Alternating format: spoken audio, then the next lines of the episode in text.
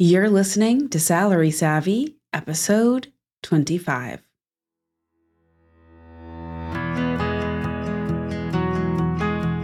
On this podcast, we explore how to advance the wealth and careers of women and other marginalized communities in tech.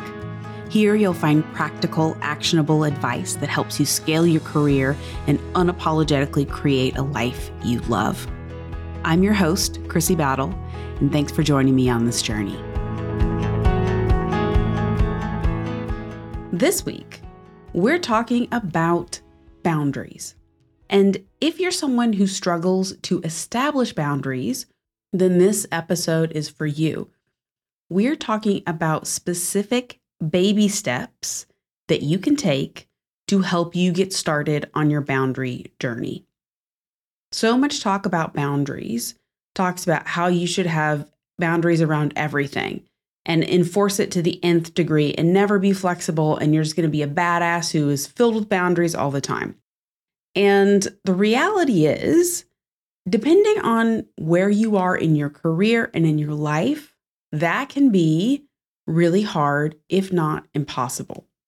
We're going to be talking about ways to think about boundaries to help change your mindset around it, to see different different types of boundaries that you can start to establish and enforce, and really thinking about the ways that you can just incorporate more boundaries into your life and factor in things like the stage of your career that you're in, the season of life that you're in, other scenarios that can impact the types of boundaries that you can have, or maybe you feel comfortable having.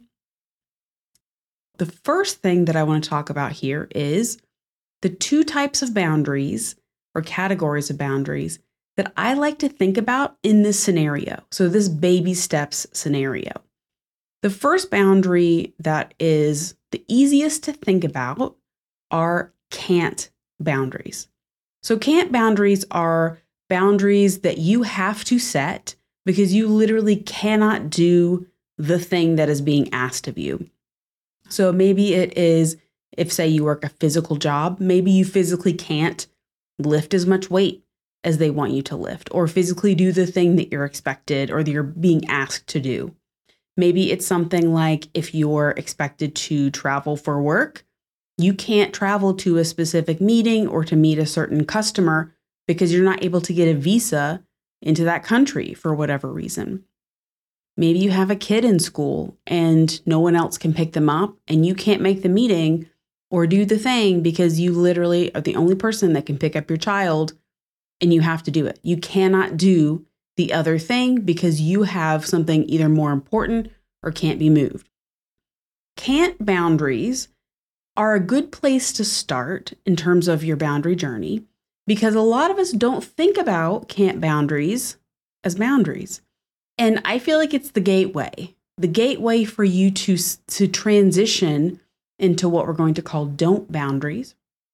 And I want you to think about can't boundaries really specifically because the thing that I find is for those of us who struggle with enforcing boundaries, we tend to not think of can't boundaries as boundaries.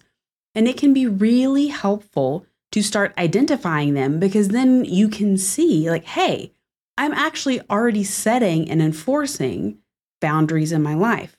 It's in scenarios where I cannot do the thing, but I should recognize that I am capable of doing this. I'm capable of having a boundary and enforcing it so now what I need to do is just expand the types of boundaries that I'm setting and enforcing. And that's where we get to the second type of boundary, and that is a don't boundary. So, a don't boundary is not that you cannot do the thing, it's that you do not do the thing. And don't boundaries are a spectrum. So, there are boundaries that you can be flexible in, there are boundaries that are black and white. You do not do the thing ever under any circumstance. And when we think about don't boundaries, the most helpful way that I think to transition into don't boundaries from can't boundaries, so again, we're dipping our toe in, we're taking those baby steps, is first to understand what's most important to you. So think about your core values or something that you really struggle with or find challenging those can be really good candidates for the black and white end of that don't boundary spectrum. You do not do these things. So what what I'm saying here is think about your values. Think about things that you find challenging or ways that you want to preserve your time and protect your energy that's really important to you. And then you think about establishing, just start with one black and white, do not do boundary. So for me, my biggest do not do boundary, just in my career perspective here versus personal boundaries, is I do not have work on my phone. I do not put work email on my phone. I do not put work messaging apps on my phone. I do not even give my phone number out to my colleagues unless it's absolutely essential that they have it. And that's a black and white boundary for me because it's the best way that I have found to preserve my personal peace and time and space. And so for me, that was a value preserving my time and peace, lowering my anxiety, knowing that I I'm not going to log into my phone and see a notification about something work related. Or no one can Slack me or Google message me after hours and expect a response. And so for me, that was a really helpful first black and white boundary to establish because it improved my quality of life so much. And this is so important for me, just for my overall enjoyment of life. I do not do work on my phone. And so, what I want to challenge you or invite you to do on your side is think about similar things for that first black and white don't boundary that you can establish.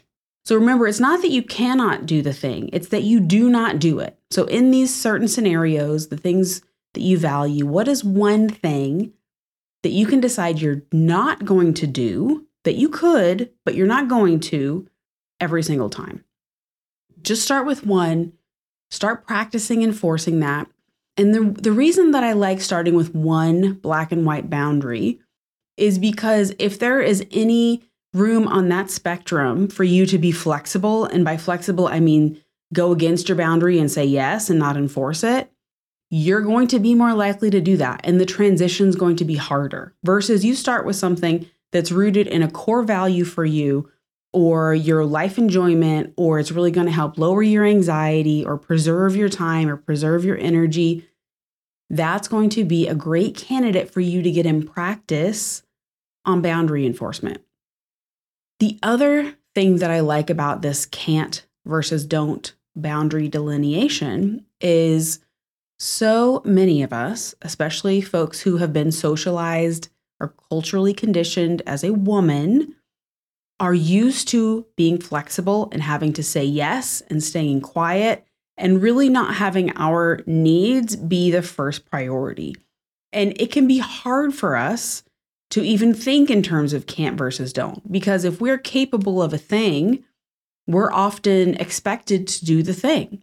So if we can do something to save money, if we can do something to build a skill set or save time for someone else, if we're physically or emotionally or mentally capable of doing the thing, we're usually conditioned or expected to do it.